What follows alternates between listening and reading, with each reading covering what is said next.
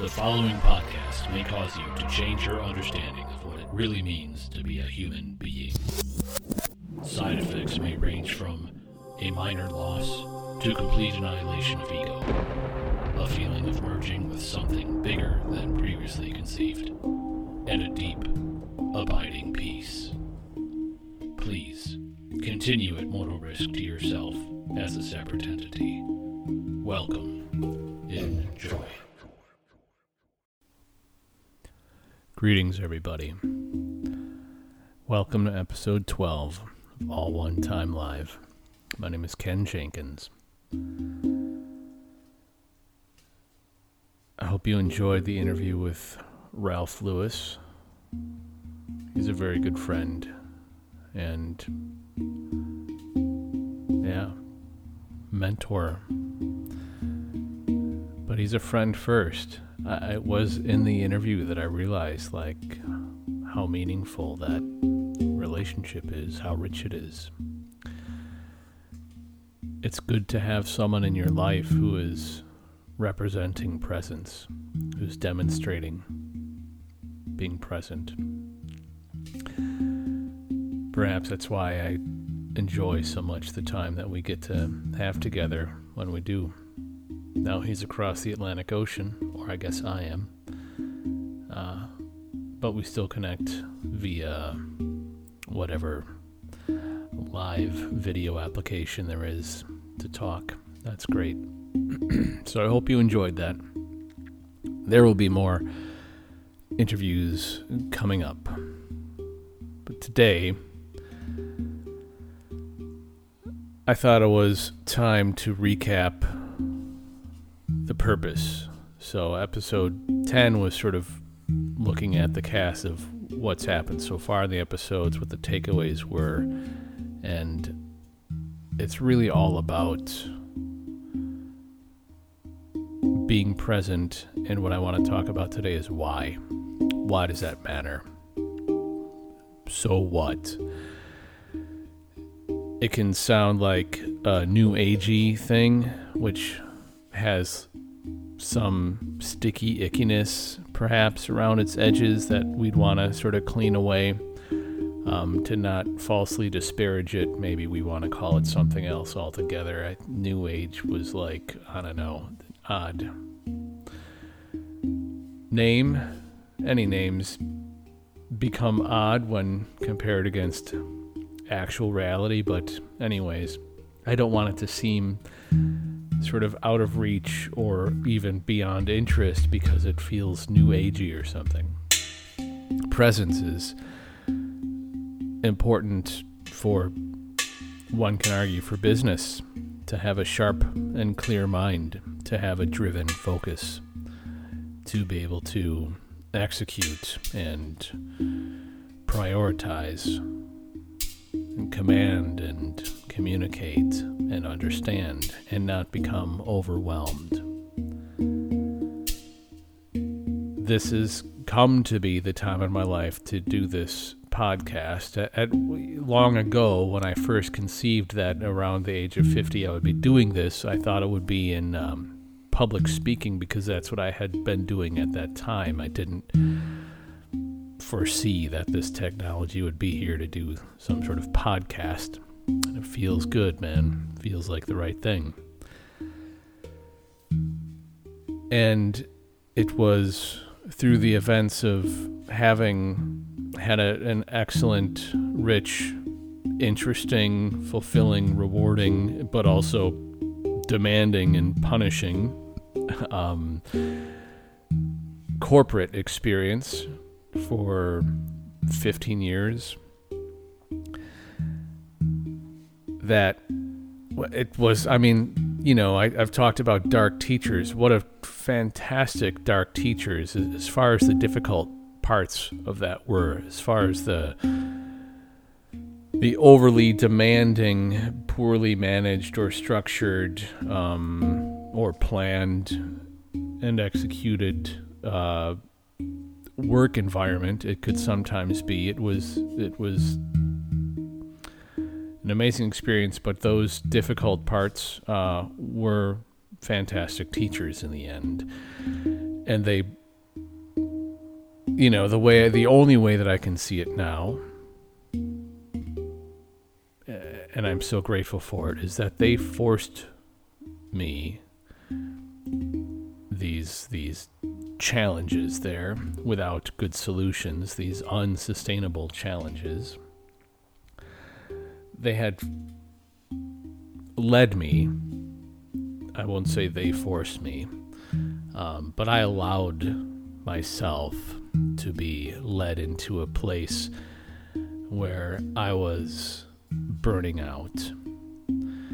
And I was practicing mindfulness. I was even teaching a, a weekly or hosting a weekly uh, 20 minute session on people's own time to do a, a 10 minutes of, of presence, uh, preceded by five minutes of setup, 10 minutes of the sort of presence meditation, basically anapana meditation, where you're just focusing on your, your breath.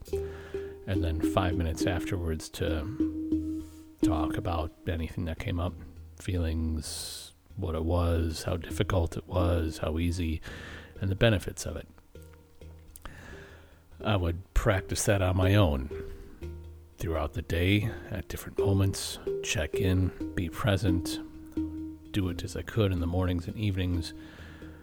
Uh, but still, I was subjugating my routine, my daily average, to be uh, overwhelmed, to be trying to, like, I don't know, not quite Sisyphus, the dude that kept climbing the hill, pushing the boulder up to the top of the hill, and when he got to the top, he's at the bottom again not quite that.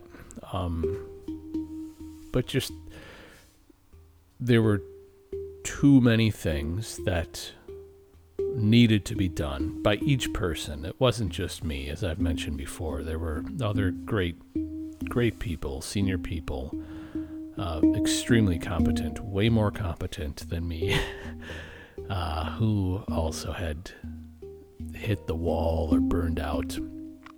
People that would be the last who you'd think would ever. Uh, and they also were surprised, and I also was surprised. I I didn't quite get it when I saw people burning out around me, and I I understood at an intellectual level the description of it, but I couldn't quite relate to it. It's nothing I had experienced. I'd been through a lot of challenges in life, and uh, I just didn't quite get it. And when when they would be put on ext- some extended sick leave, uh, honestly, I thought, oh, how nice that must be. Um, and I'll tell you, God, it is just not. And and um, I'm two plus years now since I hit the wall, and I am not back to my normal self. I have moments in the morning when I wake up and I feel like fresh and alive and invigorated and mentally 100%, all cylinders firing. And it doesn't last long. And I used to struggle against that. Um, I used to, for a long time, do anything I could to deny it. Uh, but now it's accepting it. It's not even struggling to accept it. It's just, yeah, this is how it is. I'm I'm continuously changing on a daily basis, and in that regard, towards the better. I'm recovering from this. Uh, so, very, very slowly, I'm sharpening again and sort of, mm, I don't know, like reoxygenating my brain at a very slow pace. Like, enabling uh, a gradual return to have a longer period of concentration and focus that uh, is sustained. Um, because as it has been with burnout, and as it still sort of is, any period of that kind of concentration, even a conversation with someone, like after I did the interview with Ralph, the next day and a half, um, I was, my brain was recovering and I didn't realize it because it felt great. It felt so good. It's like, um, there are stressors. Another person that had burned out um, had shared with me that you know stressors aren't always negative stressors; they can be a positive stressor. But still, if your brain is recovering, it can, you know, like push you down and, and take a while to recover. Like if you have a broken leg and you're you're recovering your broken leg, um, you know, maybe physical therapy or, or, you know, that kind of like demand exercise is painful and not fun. And it, you know, it's like obviously you expect that it's going to cause pain and, and make it more difficult for a limited period as your, your muscles and tissues restore themselves. But then if there's a, a happy reason to get up and you're excited about something, you you kind of detach that expectation of pain, but it's still there. It's not the best metaphor, but anyways, it serves a purpose. So after any period of concentration like that, and a conversation, a one on one is certainly at, towards the top of the list of, of demanding activities. Um, there's usually a period of, of recovery, and, and which means I'm exhausted and and I call it I have a small brain because I'm aware that I actually do have limited capacity to conceive of things and execute things. Um, but it's so much better than it had been. It used to be that I, I couldn't get out of bed for a period. I couldn't ride my bike. Uh, I, I mean, any any small task was overwhelming. Any any um, stimulation like light or sound was overwhelming. Totally sucked. So, this was a place that I allowed myself to be led to, or I can even take ownership and say I led myself to this place. But it was through an attempt to just like, I was kind of thriving on stress energy. I was thriving on the the nonstop like battle rhythm of go go go like having so much to do in this in this poorly managed corporate environment, having so much to do, and just not. It's not that I never would say no to something, um, but I, I was stopped being asked because it was obvious I had so much to do. Like I had a very demanding client uh, who would call me throughout the day, and and I was, you know, very responsive and, and helping to develop more work through the client and broaden our team globally through the, the work that we were doing. Um, I was their immediate point of contact. I had reestablished a positive relationship with them where we were on the edge and being threatened to be being dropped altogether. I really secured a, a much stronger relationship again, um, one of, of trust and understanding and good communication and it was it was great. It was exciting, and to to work with this global team of experts in fields that I had no idea about. Um, to to be able to be a part of that was extremely exciting and, and in itself rewarding. But it also had so many simultaneously moving parts externally to the projects, but also internally to our business management system, administration, project management system, financial management system. Like, it was simply too much for any one person to do. Uh, I had, and, and that wasn't even my only job. Uh, I also had a, a, position of managing for health and safety across the whole Nordic region on all projects. And that was impossible to do both. So I needed to start to delegate down the health and safety aspect, which just isn't the way, as the Mandalorian might advise. Um, but it, it, it just, you know, that job alone required 80% of someone's dedication at this level in, in this organization and with these clients and, and projects. Um, so there, there simply was too much going on. But like I said, it had a thrill to it. It had a, it had an attraction to it. It was almost um, like an adrenaline rush. But certainly, it left me thinking of work all the time. Uh, and and by the time that I had hit the wall, it burned out. The reaction from my friends and family uh, was less sympathetic than I had sort of expected it to be because it shocked me. But to everyone else, they said we're not surprised. Like you should have you should have stopped doing what you were doing two years ago. You know, like we've seen this coming, and and I guess I would talk about it, and and in the middle of the night, I could wake up at two or three in the morning, and just like I had a, a list of things waiting for my attention. One would drop in front of me and it would have my attention. Another one would drop in front of me, a problem I had to solve, a challenge of logistics, of timing, of communication, of organization, resource management, whatever.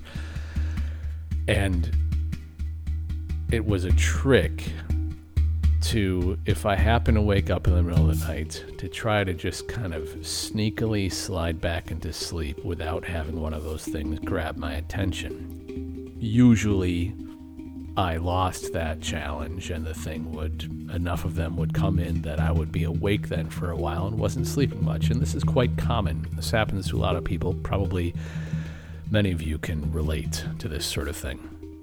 It's not healthy. Sleep is extremely restorative to the brain. Uh, just can't say enough good things about sleep. And I can tell you from my direct experience, having hit the wall, what an, an important activity sleep is to let yourself restore, to unplug that is probably a, as good of a segue as any into really the, the, the thrust of this episode 12. Why is it important? Presence. Why?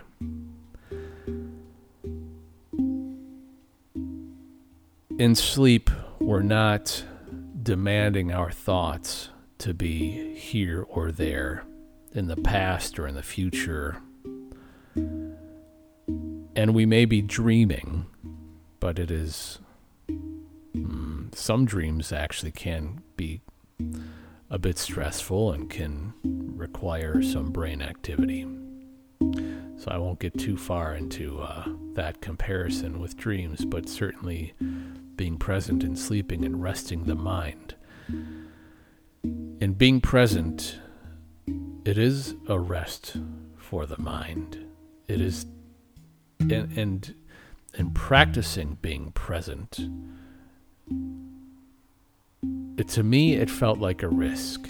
To me it felt like ah if i'm if i'm not always thinking about the million things that i have to do and, and how i'm going to complete them how i'm going to solve these problems like i'm not going to be able to do it.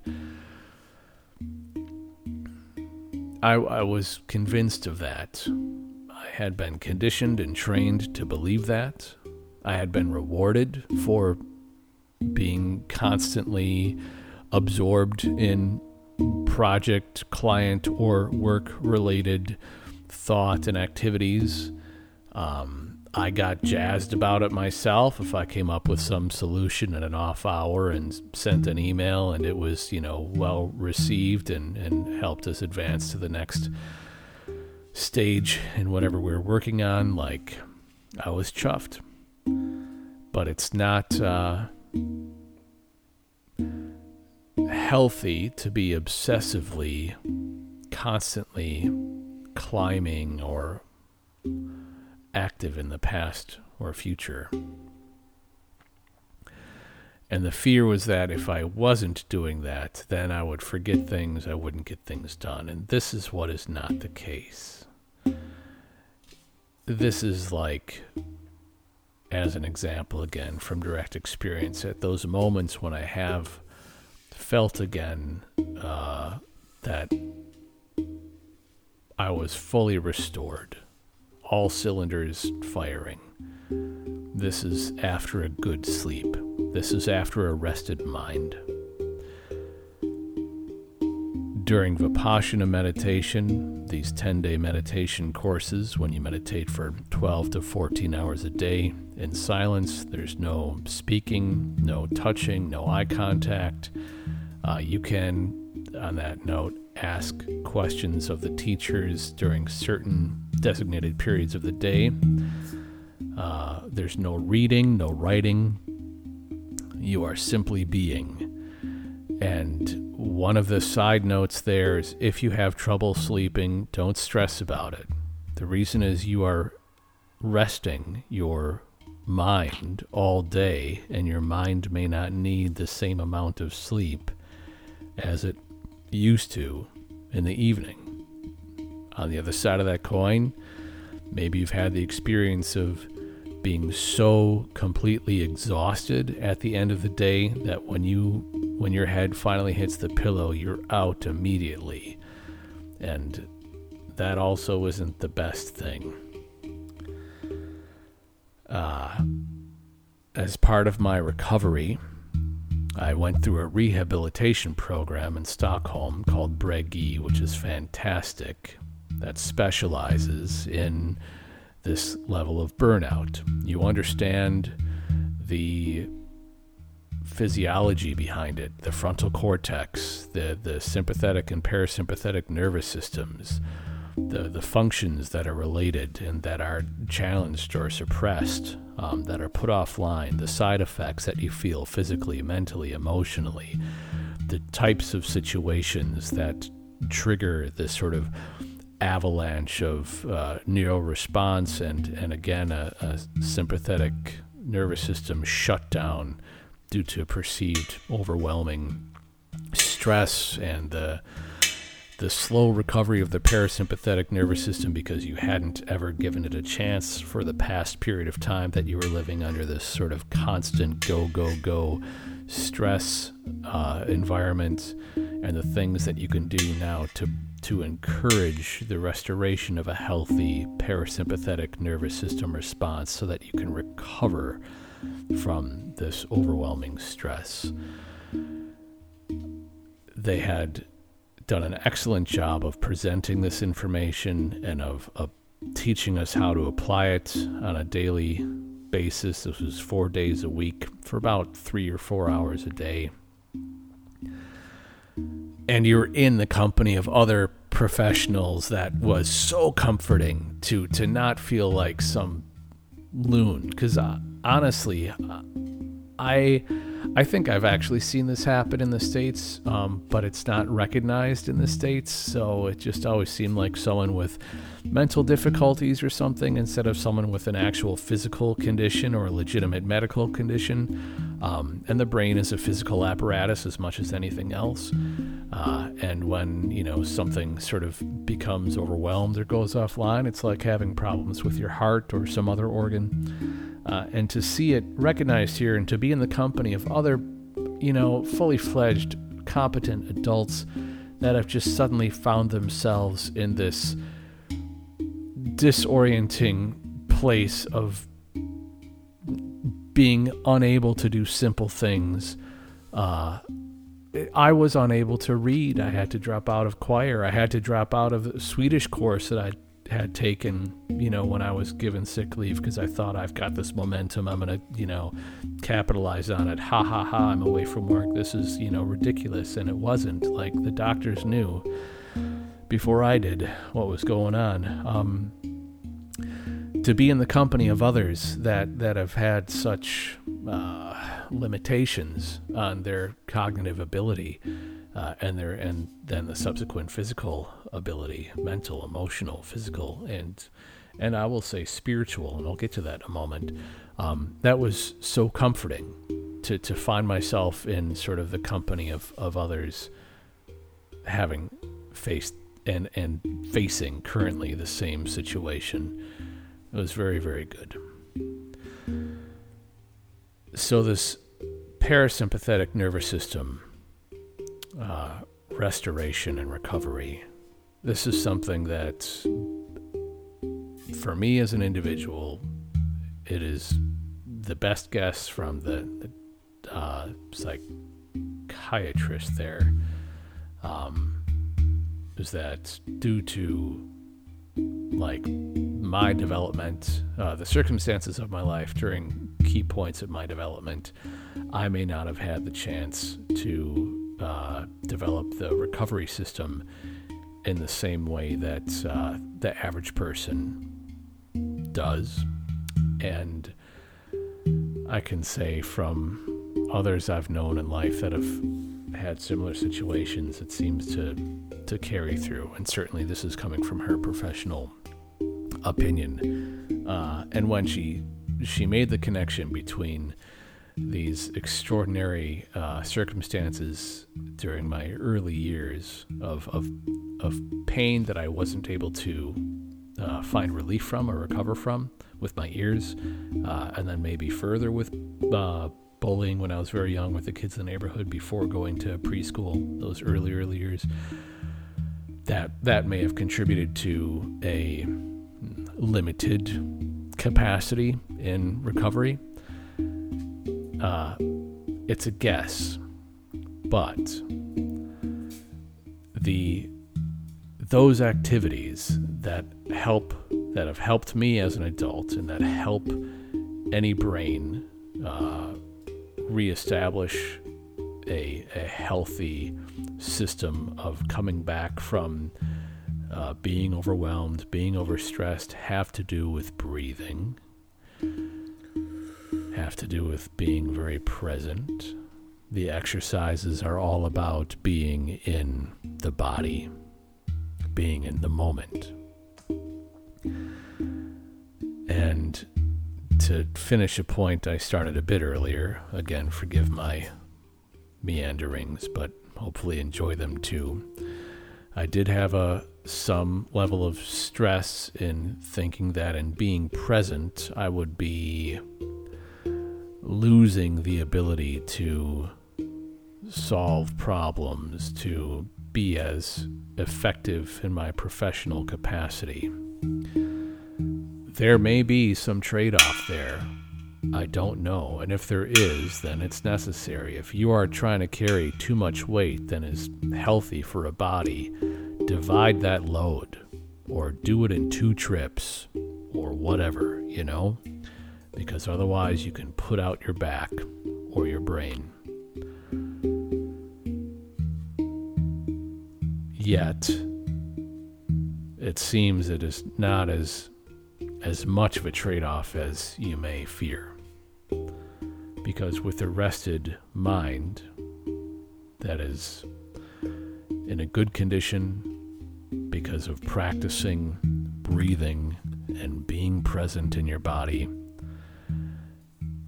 that well prepared tool is able to cut sharply and accurately and quickly.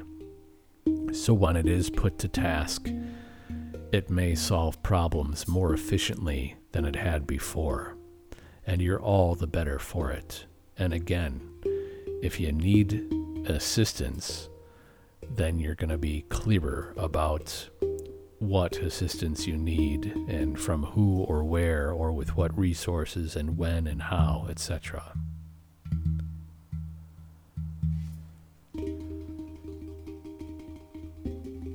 An exercise that I do every evening and many mornings, not all, is uh, I just love this in the evening. Lying in bed, I'm going to go to sleep. This is the next thing on my agenda going to sleep. There's nothing more that I'm going to do. There's nothing more that I have to do. It's not uncommon that my mind sort of runs through some kind of auto list and I'm grateful for that function because it may remember, oh, yeah, the door's not locked, or oh, yeah, I need to XYZ. Something that is, you know, to, to I need to recharge my battery for my bike uh, so it's charging at night so in the morning I can make it to work or whatever. Those sorts of things are helpful if that happens, but I'm not obsessing on them. That's like an autopilot thing. It's cool. I'm not obsessing or stressing about anything as I lay there in bed the next thing to be sleep. I am hmm, filling my consciousness with the awareness of being. And one way to think about it that it sometimes feels like is if I'm an empty vessel and I'm filled with water, it is that I'm feeling all the water inside of me everywhere. You know?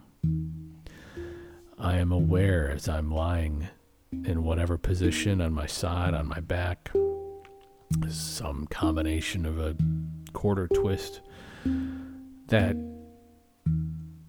I'm aware of the the sensation of being. And I do this at night and I share this experience because I think that it's one of the easiest places to start.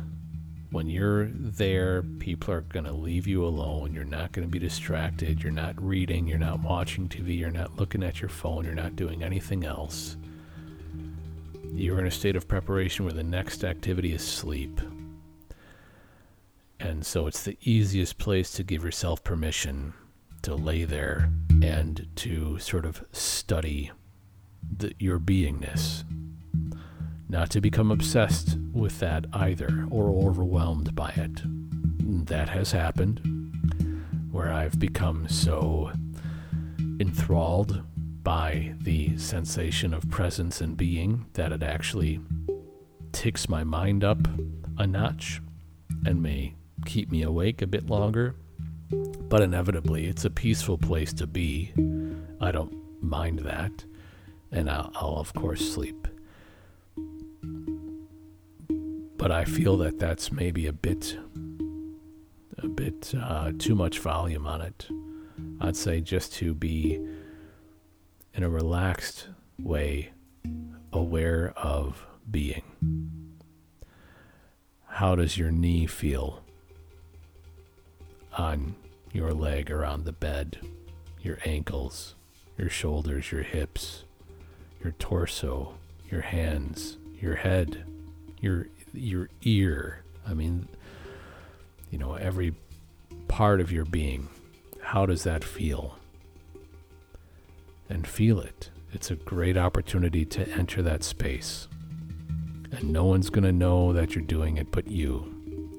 If this sounds like a weird thing to do, you got nothing to lose, you can try it. The benefits of doing that regularly, of developing that level of awareness of being, are numerous, and now we'll get into those. There's physical, mental, emotional, and spiritual. So, when you are practicing this in the evening, once you become more accustomed and familiar with the feeling and sort of the entryway into this consciousness spreading throughout your physical being, then try this during the day. I'm doing it right now. I've been doing it for most of the entire time of the podcast. I think some of the stories, when I was telling them, I kind of left the physical presence and was more into telling the story from the past. Uh, but most of the time, I'm sitting here like, um, I don't know, it's like I'm a, a, balloon filled with warm jello or something, you know. Uh, it's some awkward way of expressing the feeling of being presently aware of all the volumetric spaciousness that I am at the moment. So, after practicing at night, you can apply this during the day, and you can apply this more and more. And you can apply this when you're waiting in line somewhere. You can apply this when you're sitting on the couch, even if you just do it for a few moments. You can apply it during the day when you're sitting at your desk, uh, you know, for work or for school or what have you. You can do so anytime. You don't have to be sitting still to do it. You can apply it when you're when you're walking, when you're moving. And in this way, when you are aware of the physicality in your steps, when you're so like grounded in being, then you are walking when you're walking, sitting when you're sitting, eating when you're eating, as the, the Buddhists uh, encourages to be present minded in whatever activity you're engaged in.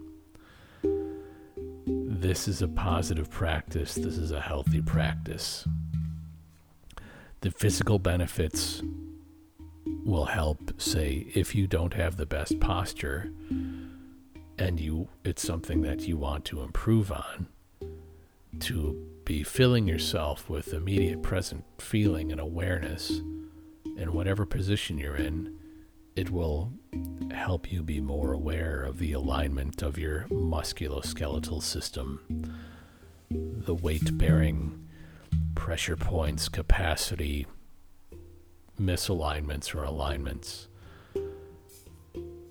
Physically, this will help you at a resting state or a passive standing state.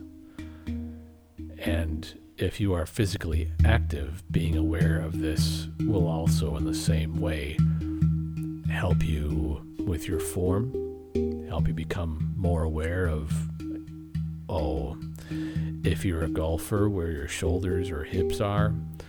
Um, if you're a swimmer, you're, you know, whatever. I don't have to, and I don't have the real authority to either. Um, but in any in any activity you're engaged in, your body position, your body mechanics, your kinetics, how you're positioned, how you're moving, how you're following through, your awareness is there.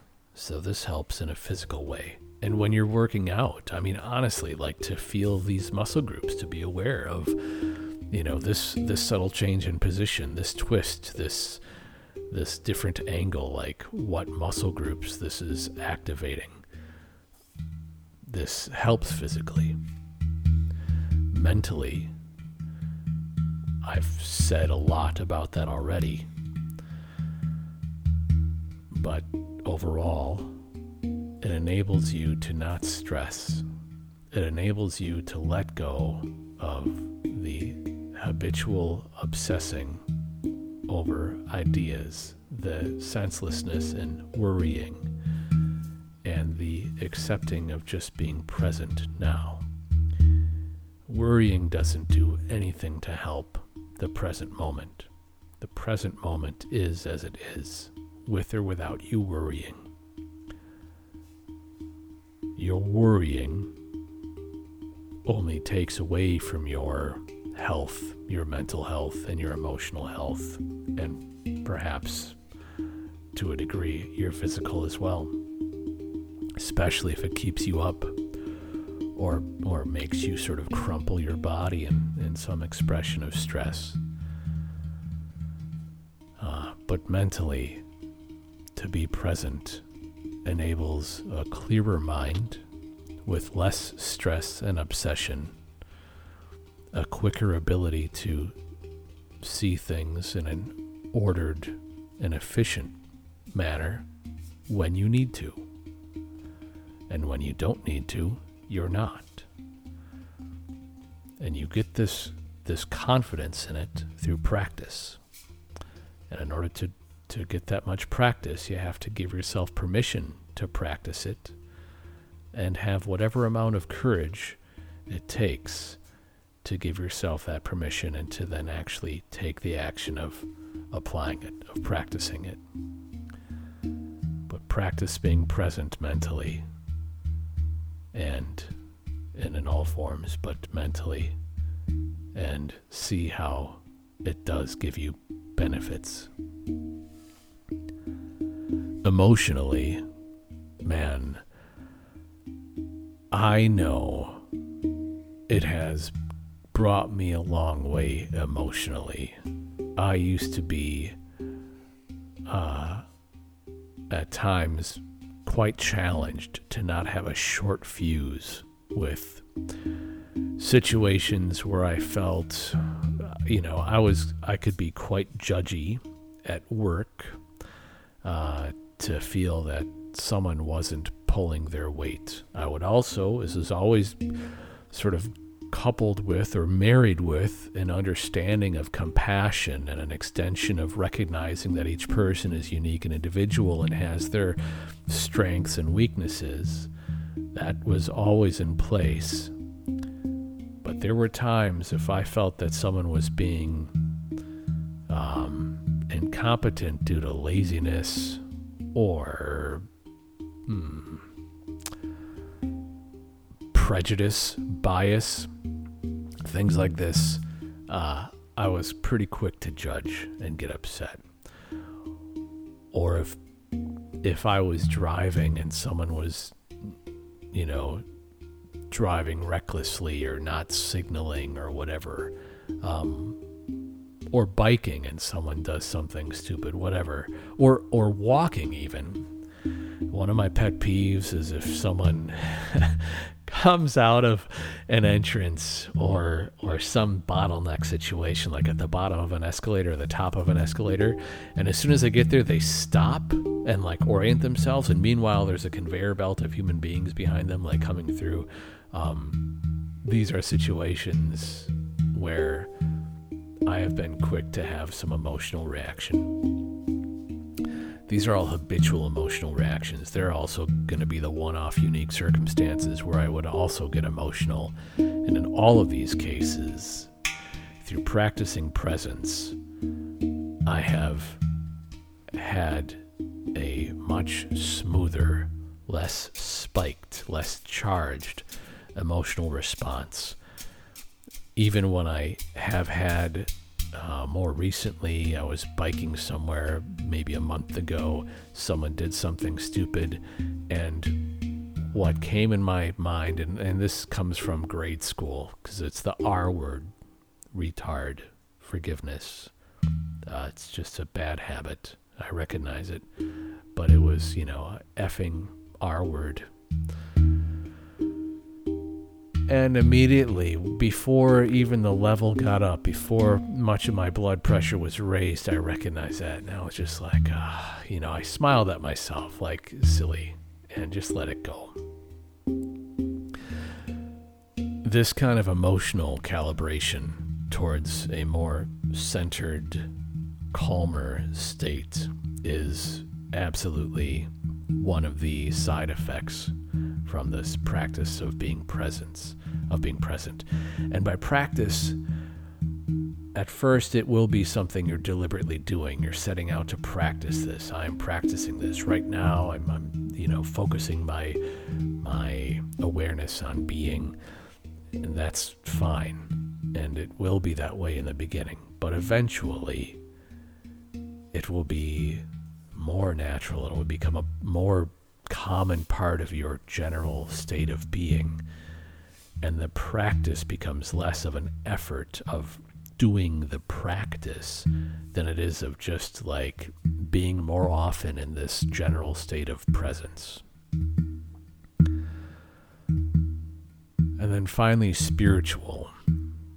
And and for all of these reasons, I have in this podcast series given sort of small examples and stories from my life and, and will be hopeful to have some of these come out of interviews as well, but I will allow those to sort of unfold as they will. I don't want to be directing them too much. Whoever is interviewing on this uh, podcast will kind of know that general direction, anyways. But as far as spiritual goes, there seems to be, to me, a greater alignment with a greater life force that is the universe in being present. And in so doing, you one experiences more synchronicities, more coincidences, more positive, beneficial alignments with activities and occurrences and resources and people and events and timing and everything seems to more naturally fall into place in a way which is best for everybody, for everything. It's not forced, it's not stressed, and it's not going against the grain. And being present and as Ralph said, agendaless in this last interview, he said that I seem agendaless, and that's that was cool. And I at first mistook that for being without a plan, but he means without uh, a bias, without some uh, agenda. Um, you know, without a, a, a expected outcome. In being present, there is this allowing what is as being what is. And you still have your person who you are, and, and increasingly through presence, you become more aligned with the best that you are and the best gift that you have to give to this world.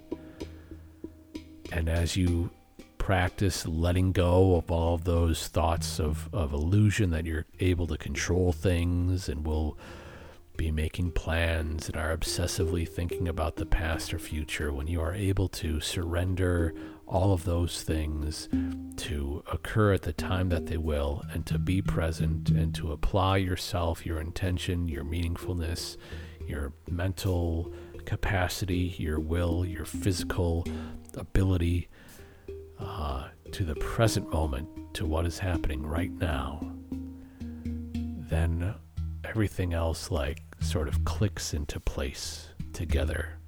And there is a, an alignment with a force which is therefore what I call spiritual, which seems to be beyond the material, beyond the the physical extension of your corporeal self, your human skin, physical self, and becomes aligned with the much greater, beautiful, infinite force that all of this universe is.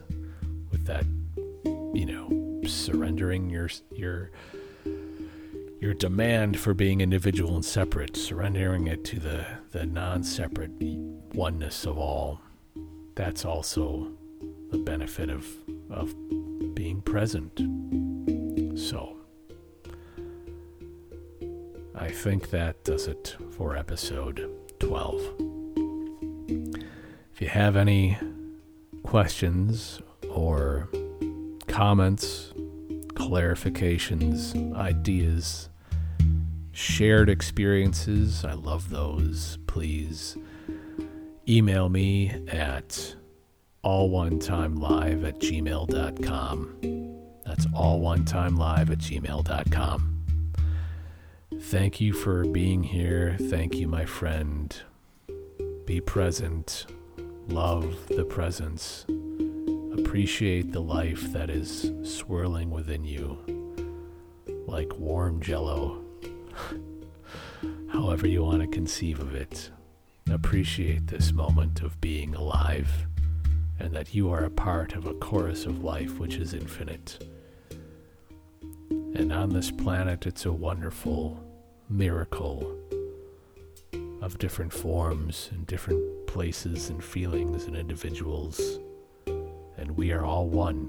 This life force is is the same. It's only on the outside that it appears to be different, but on the inside it is one and the same life force. Be with that. Surrender to it, accept it, feel it, love it, get to know it, embrace it, release it. Allow your being to be just as it is now, without identification or word or expectation, just as it is. And continue from there. So I love you, love yourselves, love each other. Until next time, bye for now.